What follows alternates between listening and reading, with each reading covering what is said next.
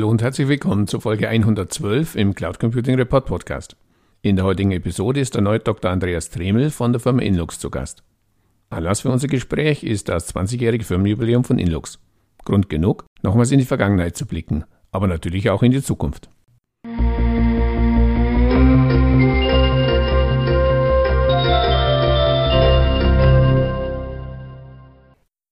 Hallo Dr. Tremel, herzlich willkommen erneut im Cloud Computing Report Podcast. Sie waren ja bereits einmal zu Gast. Dennoch bitte ich Sie, sich zum Einstieg für alle diejenigen, die uns heute zum ersten Mal zuhören, kurz in zwei, drei Sätzen vorzustellen. Ja, danke, Herr Krummann. Vielen Dank für die Gelegenheit, dass ich auch nochmal da sein darf. Ähm, ich bin einer der Gründer und Geschäftsführer der Inlux GmbH. Wir machen Projektmanagement-Software und sind ein deutscher Anbieter mit Sitz in München und einer Niederlassung in San Francisco, USA. Inlux feiert heuer das 20-jährige Firmenjubiläum. Dazu schon mal herzlichen Glückwunsch. Und wenn ich richtig informiert bin, begann die Inlux Story bereits an der Uni. Also lassen Sie uns nochmals zwei Jahrzehnte zurückblicken. Wie ging es denn damals los? Das ist tatsächlich ähm, sehr überraschend und auch vielen Dank für die Glückwünsche, ähm, wie sich das Ganze entwickelt hat. Wir waren ähm, zwei Freunde sogar aus der Schule. Also wir sind, bei uns geht's noch weiter zurück. ähm, wir haben dann allerdings äh, ums Abi rum ähm, haben wir tatsächlich angefangen, äh, professionell Software zu schreiben, wie man halt damals das gemacht hat. Also es war sehr, sehr hemdsärmelig. Äh, wir haben einfach Technologien uns drauf geschafft und haben selbst entwickelt. Und ähm, dann kam der erste Schritt der Professionalisierung, dass man gesagt hat, wir brauchen dafür eine Firma, wir wollen das Ganze ähm, weiterentwickeln und eine GmbH war geeignet. Dann haben wir eben im März äh, 2001 wirklich hm. ähm, ein, ein denkwürdiges Datum, weil da natürlich auch andere Events noch waren in der IT, haben wir mhm. uns selbstständig gemacht und haben äh, angefangen mit ja, Projekten, kann man sagen. Also es war mhm. am Anfang ähm, war es tatsächlich ganz klassisch äh, Softwareentwicklungsprojekte, die wir da durchgeführt haben. Natürlich auch das ein oder andere aus näher liegenden Bereichen. Ähm, damals war ja das Thema äh, Website-Entwicklung etc. noch ja. ganz, ganz groß. Ja. Und da haben wir auch ein bisschen mitgemischt, aber wir haben dann relativ schnell gemerkt, dass wir uns eigentlich in der Softwareentwicklung viel, viel wohler fühlen und ähm, dass wir eigentlich die Chance ergreifen sollten, ein eigenes Produkt zu schmieden, weil wir da natürlich die Möglichkeit haben, längerfristig etwas zu machen für mehr als nur einen einzigen Kunden. Und die Gelegenheit hat sich dann ergeben. Das war relativ schnell. Ähm, Im Jahr der Gründung hat es ein Projekt gegeben. Es war damals eine Werbeagentur in München, die gesagt hat, Mensch, wir wollen äh, unser Projektmanagement ein bisschen professionalisieren. Die haben das natürlich nicht so ausgedrückt, sondern die haben gesagt, wir brauchen was, damit wir unsere ganzen Jobs, unsere Agenturjobs mhm. besser verwalten können, steuern können. Und wir sind totale Outlook-Fans. Und ähm, ja, wir haben dann einfach sehr, sehr schnell, wie wir halt damals äh, auch äh, begeistert und sehr hoch motiviert in das Thema eingestiegen sind und haben gar nicht mal hin, uns hinterfragt, kann man das überhaupt machen, sondern nö, das wird schon irgendwie gehen. ähm, da tun wir was, da machen wir was. Ja, und ja. Ähm, wenn wir gegoogelt hätten, ähm, damals hat man wahrscheinlich noch gealter Vistat, 2001 war Google schon dabei, ja, ähm, da hätte, da hätte man dann äh, sehr viele Kommentare gefunden im Netz, die halt gesagt haben, das geht gar nicht, das ist völlig ja. verrückt, das gibt es gar nicht her.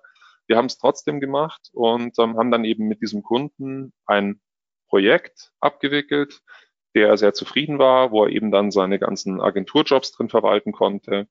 Und so ist Inlux dann tatsächlich entstanden. Wir hatten natürlich auch noch Nebenaufträge, aber wir haben sehr schnell gemerkt, auch in den ersten anderthalb, zwei Jahren, dass das eigentlich der ähm, Ast ist, der, der äh, Kernbereich, den wir auch weiterentwickeln sollten. Mhm. Und ähm, so einen richtigen Startschuss hat es gegeben. Als wir dann 2003 waren wir auf der Systems in München, da gab es die noch. Mhm. Oh ja. Und ähm, da hat uns ein befreundeter IT, äh, ein Systemhaus und ein Händler von Software hat uns mitgenommen und hat gesagt, Mensch, ähm, Inlux klingt interessant, die Lösung, die wollen wir doch mal dort zeigen. Wir haben damals auch gesagt, unsere Leistung ist, wir putzen das Produkt, wir machen eine CD, wir machen einen Installer, wir machen mhm. Broschüren etc. pp. Und ähm, der Partner ist bis heute unser Partner, ist ein äh, Vertriebspartner von Inlux, das ist die Firma äh, Optcon.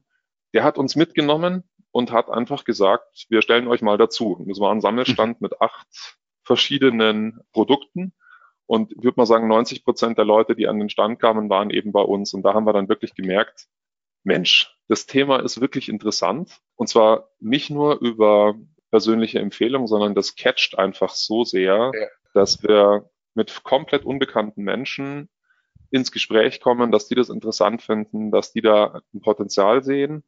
Ja, und so ging es dann wirklich los. Also das mhm. war so der erste wirklich breite Kontakt wo man auch gemerkt hat, dass da einfach auch ein Markt dafür da ist. Wie war das damals eigentlich im Bezug auf Microsoft? Hatten Sie damals schon oder brauchte man damals den Kontakt zu Microsoft oder haben Sie gesagt, wir legen jetzt einfach los? Sie sagten ja, viele sagten, das funktioniert überhaupt nicht. Ich erinnere mich auch noch an die Zeit, wo es eben immer hieß, Outlook ist E-Mail und Projektmanagement ist einfach was anderes.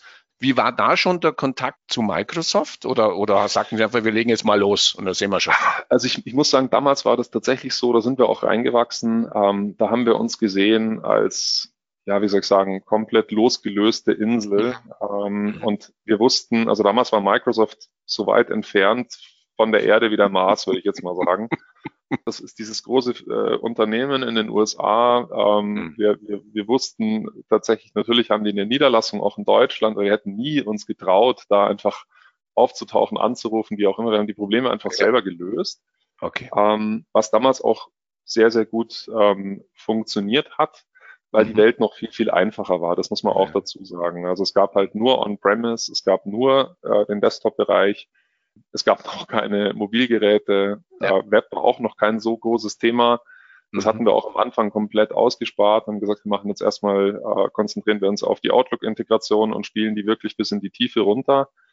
Und ähm, wir haben es tatsächlich dann später mitbekommen, dass Microsoft uns auch getestet, im Sinne von, mhm. dass Downloads kamen mhm. aus Redmond, wo wir wirklich gesehen haben, das ist jetzt kein Fake, da, da tippt jetzt jemand irgendeine Microsoft-Adresse ja. ein, sondern die gucken sich unser Tool an, die interessiert, was wir machen und wir wurden dann auch, ähm, das war aber eine ganze Weile später, wurden wir auch mal initiativ dann kontaktiert, was wir eben halten von den Office Modern Apps und ähm, okay.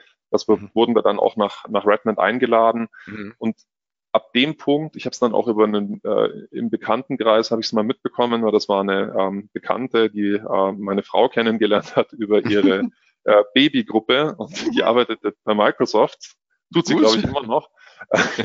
und ähm, als meine Frau dann eben erzählt hat, was ich so mache, hat irgendwie meine Frau dann erzählt, du, ähm, ich habe dir, ich habe dir erzählt, dass du bei Inlux arbeitest. Mhm. Understatement finde ich auch ganz gut. Auch nett. auch dann, nett. Ja, finde ich, finde ich auch. Und ähm, dann hatte die sofort gewusst, ähm, was das ist. Und natürlich kenne ich Inlux und so weiter. Und da war mir dann klar, und die, die hat eben im, im Marketing ähm, äh, ja. tätig. Und ja. da war mir dann klar, dass die uns schon auch ein bisschen zumindest auf dem Schirm haben und dass es uns auch ähm, gibt, dass es bekannt ist.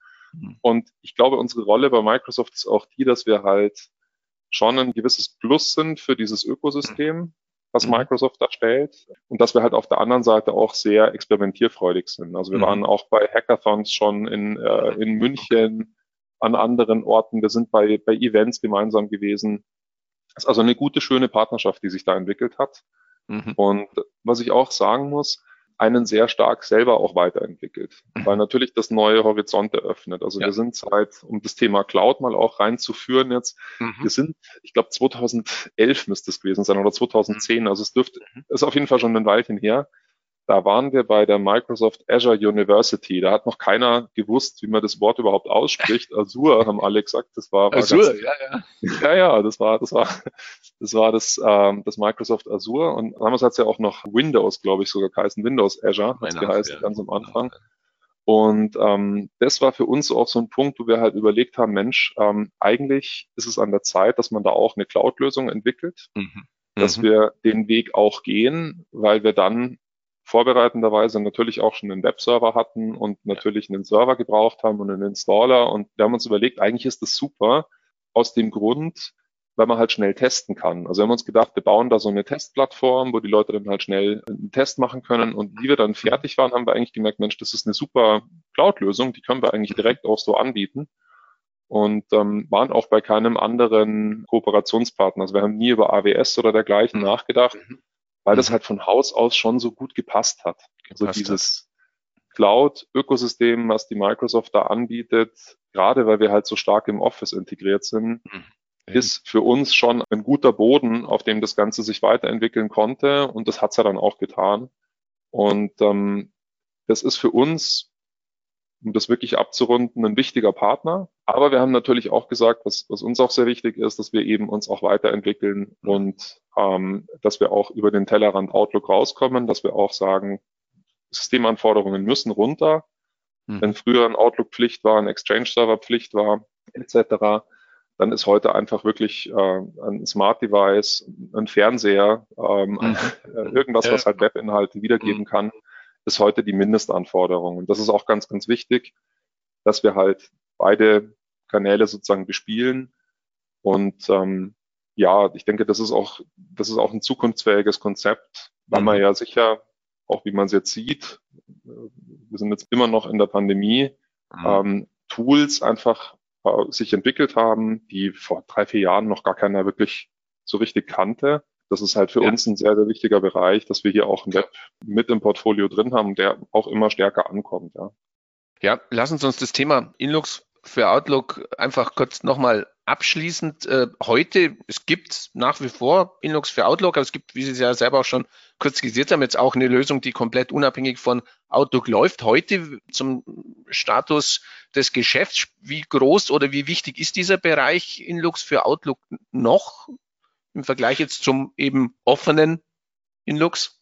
Also es ist nach wie vor, sage ich mal, ein Türöffner. Das hat einen gewissen Schlüsselmoment, gerade wenn man eben drauf guckt, wie Kunden immer noch, zumindest in unserem Bereich, arbeiten, hat Outlook eine sehr, sehr wichtige Rolle. Ich würde sagen, im geschäftlichen Bereich ist es immer noch mit 90 Prozent der wichtigste Messenger, der unterwegs ist im Desktop-Bereich. Mobile haben wir einen bunten Strauß von Möglichkeiten, die es da gibt, wobei da die Microsoft iOS und, und Android-Apps auch zunehmend wahrgenommen werden und wichtiger mhm. werden.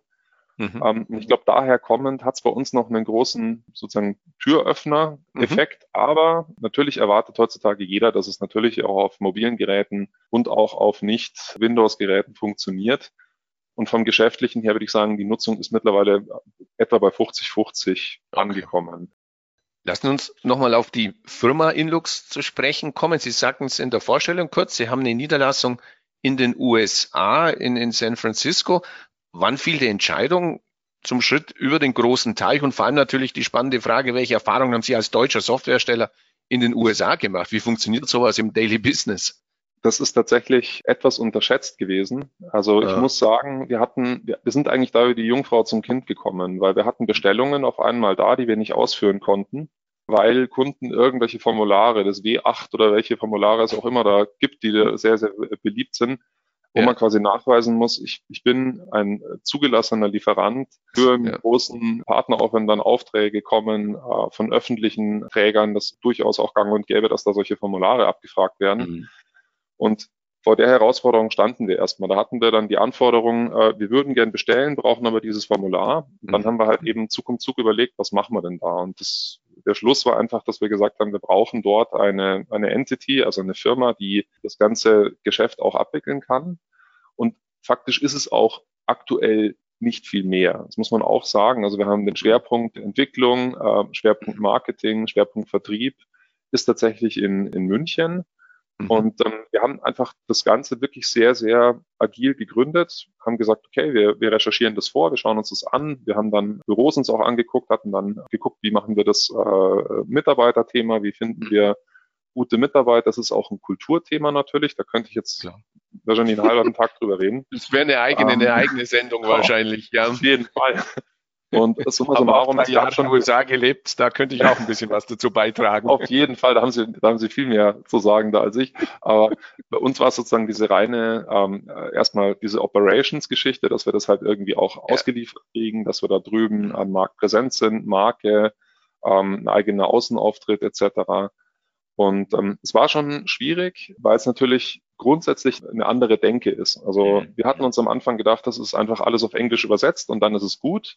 Mhm. Und die Mitarbeiter sind sowieso alle, die ticken so wie wir und ähm, sprechen nur Englisch und dann ist es gut. Ja. Das ist natürlich nicht so. Ähm, und das, das weiß man auch hinterher, dass es sehr, sehr viele Punkte gibt, wo man anecken kann. Wir haben das auch versucht, ein bisschen vorwegzunehmen. Als die Mitarbeiter dann das erste Mal hier waren, haben wir gesagt, jetzt gehen wir zuerst mal mit denen in die Münchner Altstadt und gehen mal zum Essen, dass sie richtig, äh, dass sie mal wissen, wie das hier ist und wie, wie, wie man halt dieses Gefühl Genau, waren dann auch im Augustiner und haben uns äh, die Karte sozusagen, äh, haben wir versucht auf Englisch zu erklären, das ist natürlich schwierig. Und haben die so ein bisschen äh, beim Lebensgefühl gepackt und haben gesagt, das ist für uns vollkommen okay, wenn man Nein sagt, weil das kennen die ja tatsächlich nicht so wirklich. Nein ist immer so eine Ausweichantwort und ähm, auch wenn wir Problem sagen, dann meinen wir Issue. Das ist so, ein kleines Handbuch gemacht letztlich, dass mhm. wir gesagt haben, das ist, das ist German English und das ist quasi das, was bei euch ankommt, dass wir da nicht irgendwie von Haus aus schon das, das Thema kaputt machen. Und wir hatten auch natürlich die, die Geschichte, dass wir sehr, sehr viel remote gemacht haben, weil einfach von den Reisekosten und von der Personaldecke wir auch mhm. gesagt haben, das können wir gar nicht stemmen dass wir da einen ständigen Austausch haben. Wir sind dann als Gründer natürlich oft rübergeflogen, hatten da auch äh, einen regen Kontakt, aber so dieses in der Firma, das ging wirklich mit gemeinsamen Meetings, was auch schwierig ist, weil wir waren ja in San Francisco, ähm, äh, direkt äh, mit neun Stunden äh, haben wir gestartet und das ist natürlich einfach, also allein da einen Termin zu finden, wo alle Zeit haben, das ist ein ganzer Strauß von Themen, die man da quasi bearbeitet. Wie sind wir angekommen oder angenommen worden? Wir wurden wahrgenommen am Markt mhm. und waren auch sehr schnell sozusagen durch diese äh, Form, wie wir Marketing machen, dort präsent. Es ist aber auch dort so, dass man wirklich sagen muss, es ist einfach eine komplett andere Kultur, was das, mhm. was auch in der IT oder in der Softwareentwicklung im Speziellen sozusagen abläuft. Da denkt man in Quartalen, wir denken ja wirklich eher in Jahren und, und, und ja. längeren Zeiträumen, Jahrzehnte Jetzt vielleicht nicht unbedingt, aber über mehrere, fünf Jahre, sage ich mal, denken wir mit Sicherheit hier schon. Und das ist da nicht so. Also da ist wirklich sehr, sehr kurz getaktet. Ja. Und wir haben dann auch gemerkt, dass es halt für uns einen positiven Effekt hat, wenn wir mhm. einfach zuhören, was an Input kommt. Mhm. Hat auch auf die Software abgefärbt, ganz klar, weil wir, sagen wir, das ist eigentlich so das Hauptproblem der, der deutschen Softwareentwicklung, meiner Einschätzung nach, dass wir halt immer versuchen, die überperfekte Lösung zu bauen, die halt 100 Prozent alles ja. kann, alle Fälle abbildet. Ja. Und dann kommt halt ein SAP raus und das ist auch okay für, für ein mhm. ERP-Produkt. Mhm. Aber bei sehr vielen anderen Bereichen genügt, und das witzigerweise auch hierzulande immer mehr festzustellen, ähm, die Lösung, die vielleicht die 85 oder 90 Prozent liefert und aber deutlich einfacher ist. Und ja. das haben wir sozusagen mitgenommen als Lektion. Wie können wir es denn noch einfacher machen? Wie können wir auch Hürden abbauen, Optionen abbauen, dass man halt einfach viel zu viele Schalter und Stellflächen hat in der Software, die ja eigentlich eher den Blick drauf verbergen, was wichtig ist. Und da einfach jedes Mal überlegt haben, was, was brauchen wir denn? Was ist denn die Essenz des Produktes, was eigentlich benutzt wird? Weil man natürlich schon auch, jetzt wieder Bogen zurück zur, zu unserer 20-jährigen Geschichte, über die ja. 20 Jahre viel aufsammelt, was man im Produkt dann irgendwo auch ähm, natürlich realisiert. Und wir, wir sind ja mit, äh, mit einer ein Release-Strategie dabei. Das heißt, wir bauen alles in das Major Release ein. Das bleibt dann auch drin. Und was man da halt so mitnimmt, ist halt schon ein ganzes Päckchen. Und das mhm. äh, ist sehr zu hinterfragen immer wieder, weil halt genau der, der Nutzen, den man hat durch ein Feature und der Aufwand, der kognitive Aufwand, der Pflegeaufwand etc., mhm. der muss einfach da sein. Und da hinterfragen wir mittlerweile auch viel stärker. Also das, mhm. da ist auch das Thema Telemetrie, was ja auch ja. ein Cloud-Thema ist, äh, sehr originär. Absolut. Ist ein wichtiges, dass man da einfach ganz klar durchleuchtet und auf den Prüfstand stellt, mache ich eigentlich noch das Richtige? Also ich glaube auch eine der größten Gefahren ist, dass man halt in so ein Fahrwasser reinkommt, das haben wir immer schon so gemacht. Ja. Und merkt halt ja, dann, dass man es vielleicht doch anders machen sollte, weil sich die Welt um einen herum halt ändert. Ja? Das mhm. ist mit Sicherheit ein, äh, ein sehr, sehr wichtiger äh, Punkt, dass man sich den immer wieder vor Augen führt und sich das auch einschärft. Das wird in fünf Jahren wahrscheinlich alles nicht mehr so ausschauen, wie es jetzt ausschaut. Das ist auch gut so. Wir sind in einer jungen Branche, also ich habe zumindest das Gefühl, dass wir in einer sehr, sehr jungen Branche sind, die sehr äh, starke Umwälzungen auch hat und mitmacht. Und da muss man halt dabei bleiben und am Ball bleiben und sich immer wieder hinterfragen. So haben wir dann auch gesagt, wir sind tatsächlich, was die Produktstrategie betrifft, so unterwegs, dass wir eben uns öffnen. Also dass wir wirklich sagen, Outlook alleine ist es nicht. Wir haben heute eine Teams-Integration, wir haben äh, mhm. Mobile-Apps, wir haben eine Office 365 mhm. Schnittstelle, wir können äh, Daten austauschen mit äh, Power Automate und, und in vergleichbaren Tools. Das ist alles sehr, sehr wichtig, dass wir dort einfach angedockt bleiben, weil sonst verlieren wir irgendwann die Bodenhaftung zu dem, mhm. was der Nutzer, die Nutzerin den ganzen Tag macht. Weil das ist wahrscheinlich auch kein Geheimnis, dass sehr viel im Umbruch gerade ist, auch aufgrund der Pandemie. Man hat keinen direkten Kontakt mehr. Wir sind es gewohnt. Wir machen das alles, äh, alles remote. Klar. Ich denke, dass aber viele Nutzer diese Erfahrung zum ersten Mal machen. was es wirklich bedeutet, wenn man gemacht haben, muss man sagen. Das ist jetzt schon über ein Jahr in dieser, in dieser Zeit drin. Aber ich denke, dort ist es einfach wichtig, dass man sich immer wieder erdet auch und, und, und guckt, was machen die Anwender, womit arbeiten die, wie arbeiten die. Und das tun wir auch sehr stark, dass wir uns einfach da auch an der richtigen Stelle weiterentwickeln. Ja, ein Thema, das Sie gerade die letzten Jahre technologisch und Sie sagen ja, Sie schauen, was passiert am Markt, was machen die anderen, dass er technologisch für einen Umbruch sorgte, war natürlich die Cloud. Das war ja auch schon Thema bei unserem letzten Gespräch. Ich erinnere mich an Ihre Schlagzeile, die damals den Anlass gab, äh, Cloud-Geschäft wächst rasant. Ich gehe mal davon aus, äh, die Schlagzeile passt auch heute zwölf Monate später noch, oder? Ja, also wir, wir, wir sehen das natürlich ganz, ganz deutlich, dass es jetzt eine Situation ist, wo Unternehmen ganz klar sagen, wir brauchen jetzt eine Lösung mhm. und ähm, wir möchten schnell starten. Das ist mhm. natürlich ein Steilpass für die Cloud, weil sie da einfach innerhalb von 20 Sekunden eine laufende Plattform ja. eingerichtet haben und sich über dieses ganze Thema, wie sichere ich das Ganze ab, Webproxy etc. pp., also was man ja alles betreiben muss, um dieselbe Sicherheit zu bekommen, ist ja schon ganz umfangreich. Dieses Thema sehen wir auf jeden Fall sehr, sehr deutlich und natürlich das Thema Remote, das früher absolut okay war, wenn man gesagt hat, ja, das klang schon, wenn die im, in, im Büro, Im äh, Büro Zugriff auf ja. die Daten haben. Das ist natürlich jetzt nicht mehr so. Also das ist, äh, und da gibt es die unterschiedlichsten Szenarien, auch Reifegrade von den Unternehmen gibt welche, die hatten und haben schon immer eine VPN gehabt, was ja. hochgradig abgesichert ist mit Multifaktor und drauf und runter. Mhm. Und dann gibt's halt diejenigen, die sagen, nee, das haben wir alles nicht. Kann man natürlich sagen, dass dazu ist zu raten, aber wenn es einfach nicht da ist, dann muss man sich halt eben überlegen, ja, wie, wie, wie, wie sichert denn die Lösung das ab? Mhm. Das ist natürlich Cloud auch ideal, weil sie halt sowieso einen Public Endpoint haben und ähm, sowieso das abgesichert ist und das nicht das Unternehmen irgendwie stellen muss. Und da kommt die Cloud natürlich sehr zugute, wobei wir auch Themen haben, dass Kunden dann sagen, nee, wir, wir portieren dann quasi, wir haben den Test in der Cloud und gehen dann mhm. on-premise oder auch ja, umgekehrt okay. gibt's auch, haben wir auch mhm. Aktionen, die das en entsprechend begünstigen, wo wir sagen, für Kunden, die in LuxPM unsere On-Premise-Lösung nutzen, mhm. ähm, mit Go Cloud eine Initiative, die ähm, dann vergünstigt in die Cloud eben kommen können, weil wir eben auch stark das Thema sehen, ähm, dass eine Plattformlösung fürs Projektmanagement schon Sinn macht. Mhm. Wir aber jetzt das nicht forcieren wollen, indem wir sagen, wir präferieren jetzt eine Lösung und entwickeln nur noch eine Lösung, sondern es ist nach wie vor diese Zweigleisigkeit da, dass wir eben sagen, Kunde kann sich's aussuchen und hat auch jederzeit die Möglichkeit, heute würde man sagen, Datenportabilität, das hat man vor ja. zwei Jahren auch noch nicht äh, gekannt, das Wort, ja. aber ähm, dass der Kunde einfach die Hoheit hat über, wo liegen meine Daten und die auch einfach mitnehmen kann. Also Sie können mhm. einfach aus der Cloud die Daten portieren in eine On-Premise-Installation oder umgekehrt. Das ist mhm. beides möglich und auch ohne Eingriff unsererseits. Also das ist wirklich eine Sache, das kann ich mir als Kunde überlegen, wenn ich der Admin bin, dann kann ich die Daten virtualisieren oder eben mhm. ähm, wieder zurückholen in die lokale Installation. Viele machen das natürlich auch hybrid, wenn wir vorher da schon drüber gesprochen haben. Bring Your Own License würde es Microsoft nennen. Mhm. Ähm, dass man einfach einen Key, eine Software kauft, die ist dann permanent lizenziert und die installiert aber äh, oder die lokalisiert in der Cloud, dass man mhm. einfach sagt, das installiere ich nicht mehr auf dem äh, lokalen SQL-Server, sondern das ja. ist dann auf dem äh, SQL Azure läuft mhm. dort und ich habe dort einfach das verbrauchsabhängige Modell, aber habe eben eine Lizenz, die ich einspielen kann.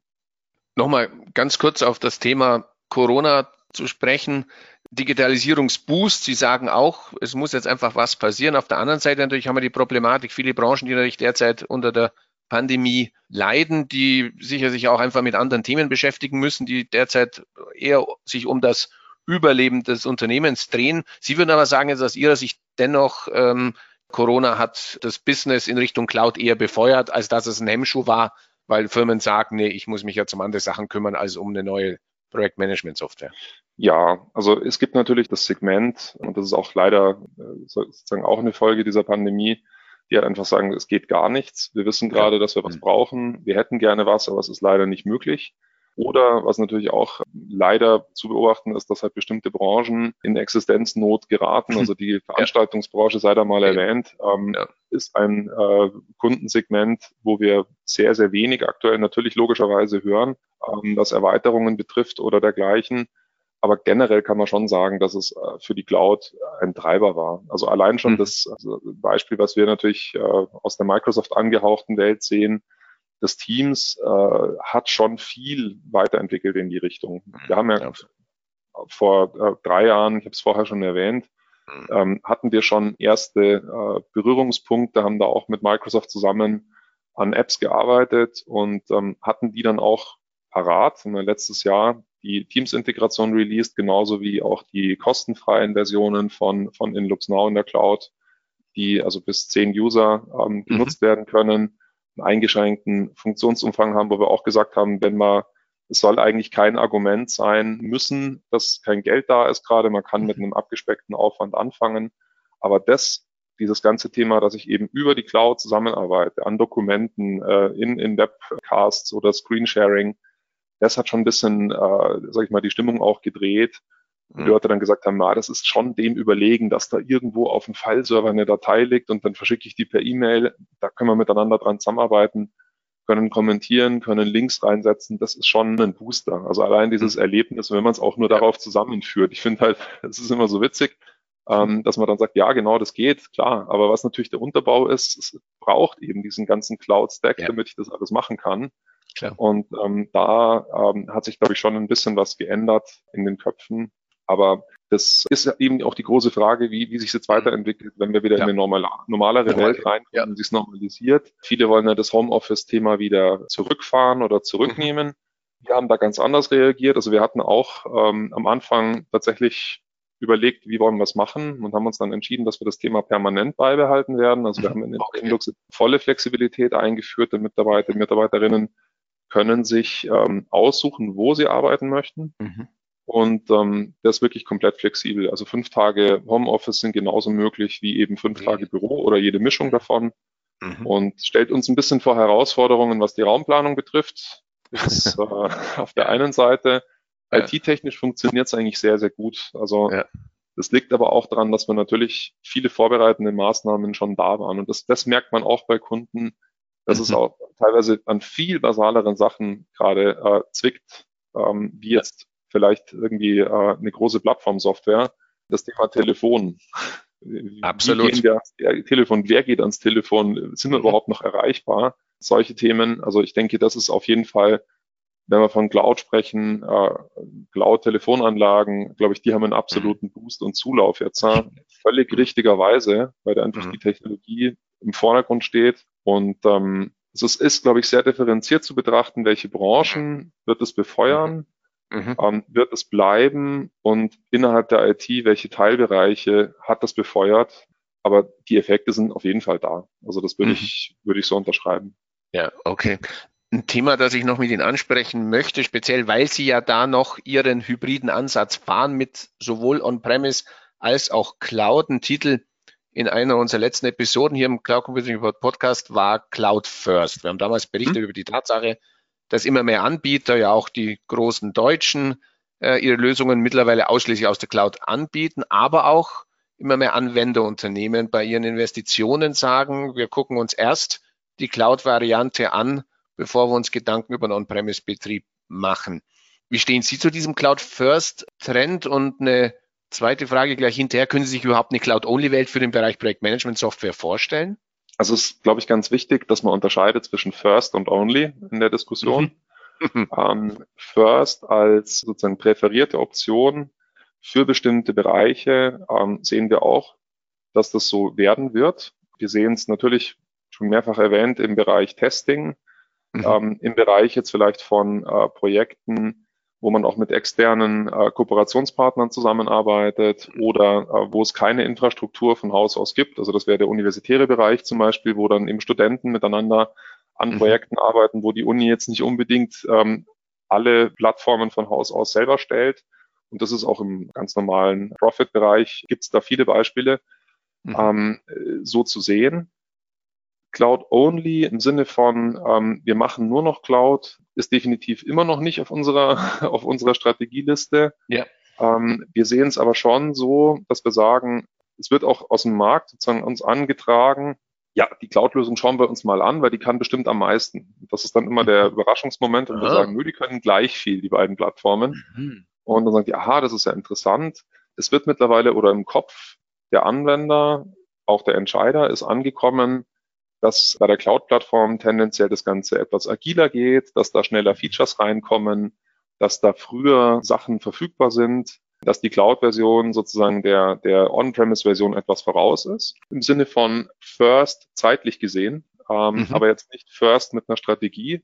Okay. Ähm, das werden wir tatsächlich in die Richtung auch erleben, weil wir einfach auch dazu übergehen werden, dass wir sagen, wir bekommen kürzere Release-Zyklen, mhm. wir bekommen schnellere Update-Zyklen und schlicht und ergreifend kann man es einem On-Premise-Admin ähm, überhaupt nicht zumuten, dass er da mehrmals äh, äh im Quartal einfach Updates ja. aufspielen muss. Ja. Klammer auf, Klammer zu.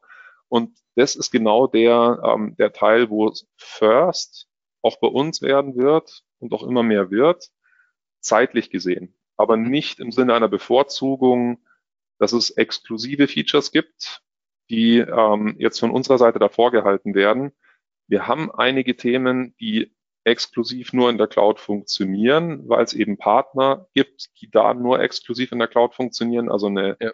Integration in Teams, da brauche ich halt ein Teams. Das gibt's on-premise nicht. Zumindest nicht meines Wissens. Vielleicht gibt es irgendwo, hat irgendeiner was gemacht, aber äh, nicht meines Wissens. Oder Power Automate, also das alte Flow, äh, ehemals ja. Flow. Ähm, das sind Lösungen, die brauchen einfach die Cloud und äh, da müssen wir sie auch voraussetzen. Aber so eine ähm, Einschränkung, so wie Trump das jetzt gesagt hat mit America First und danach kommt gar nichts mehr, das ist damit nicht gemeint. Ja, genau. okay. Na Gott sei Dank. Genau. Und die Frage ist, ob ich es mir vorstellen kann. Natürlich kann ich es mir vorstellen, weil ich natürlich auch sehe, ja. dass es viele Konkurrenten gibt, Mitbewerber, die das genauso machen. Also vorstellbar mhm. ist es. Cloud Only fürs Projektmanagement. Aber ich, das ist nicht unser Weg aktuell ähm, und auch für, für sehr viel äh, weitere Zeit weil wir einfach sehen, dass unsere Kunden, die ja langjährig dabei sind, diesen Infrastrukturweg einfach für sich nicht gehen wollen. Mhm. Und ähm, der radikale Ansatz wäre, da sind wir jetzt wieder bei der Kultur, wenn wir nur Quartalsdenke hätten, würden wir sagen, das ist doch egal, wir müssen in die mhm. Zukunft gucken.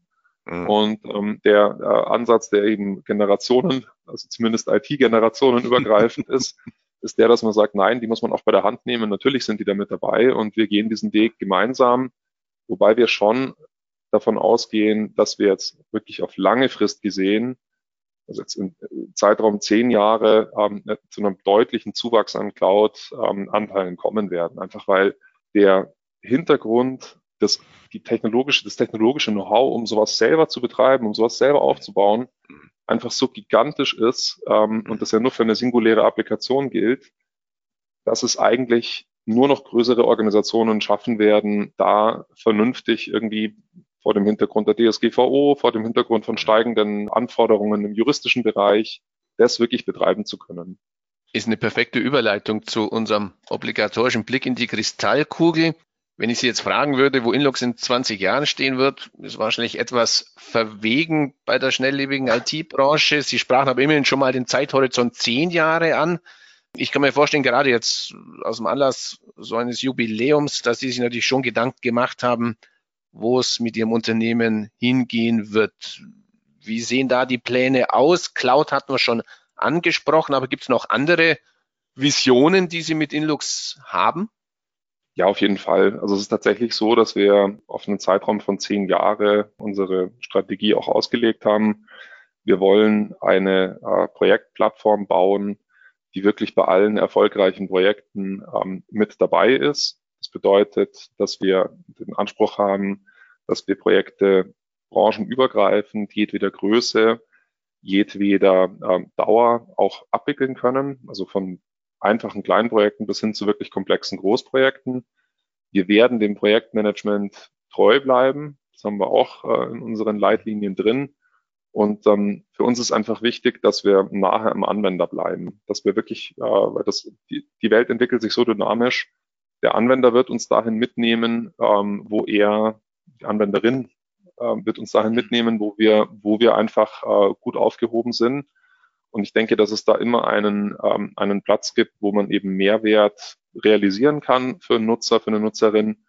Und das sehr global formuliert, ich denke, was wir auf jeden Fall erleben werden, ist, dass wir Konnektoren noch und nöcher bekommen werden in andere Applikationen hinein, mhm. dass die Plattform an sich sehr viel agiler wird. Vorhin schon erwähnt, was das Thema neue Features und Updates betrifft, dass die einfach wirklich sukzessive einfach hineingespielt werden in die Plattformen, dass man die auch ausprobieren kann als Nutzer und sagen kann, Mensch, das wird mir hier angeboten, das finde ich interessant, das teste ich jetzt mal singulär in einem Account, in einem Nutzerprofil drin ähm, und dass wir einfach ja eine, eine, eine, eine Welt kommen, wo wir schon sehr stark Cloud getrieben sind, die einfach uns auch Daten liefert, wo wir sagen können, ist, sind wir da noch auf dem richtigen Weg? Haben wir noch diesen Kontakt, diesen Punkt, wo wir wirklich den Mehrwert bieten? Weil das ist im Endeffekt die Basis. Wenn wir, wenn wir keinen Mehrwert bieten, dann ist es auch kein zukunftsfähiges, tragfähiges Konzept. Und da wirklich drauf zu gucken, das ist eigentlich die wichtigste Aufgabe, dass wir das nicht aus dem Blick verlieren, dass wir, dass wir für unsere Nutzer, für unsere Kunden einen echten Mehrwert generieren. Das ist eine Herausforderung. Und da wollen wir natürlich natürlich auch die Cloud nutzen, um da das maximale Potenzial zu heben. Die Möglichkeiten sind grenzenlos. Also das muss man wirklich sagen, was sich entwickelt. Ist, ich will noch gar keine funktionelle Perspektive geben. Ja. Ich glaube, dass wir da in zehn Jahren ja. ganz andere ähm, äh, mhm. Technologien auch noch drin haben werden. Es, es schreit ja geradezu danach, dass man da auch äh, Modelle sozusagen auch entwickelt, die einem vieles an Arbeit abnehmen. Das ist auch ein alter Traum natürlich, den man, den man realisieren will. Also da sind wir noch gar nicht angekommen, aber einfach diese Nähe zum Anwender, das ist uns besonders wichtig. Also eines wurde auf jeden Fall deutlich. Langweilig wird es sicher nicht werden, egal ob jetzt in fünf, in zehn oder in 20 Jahren. Ich wünsche weiter viel Erfolg und bedanke mich recht herzlich fürs Gespräch. Sehr gerne, Herr Krummer, und danke für die Einladung.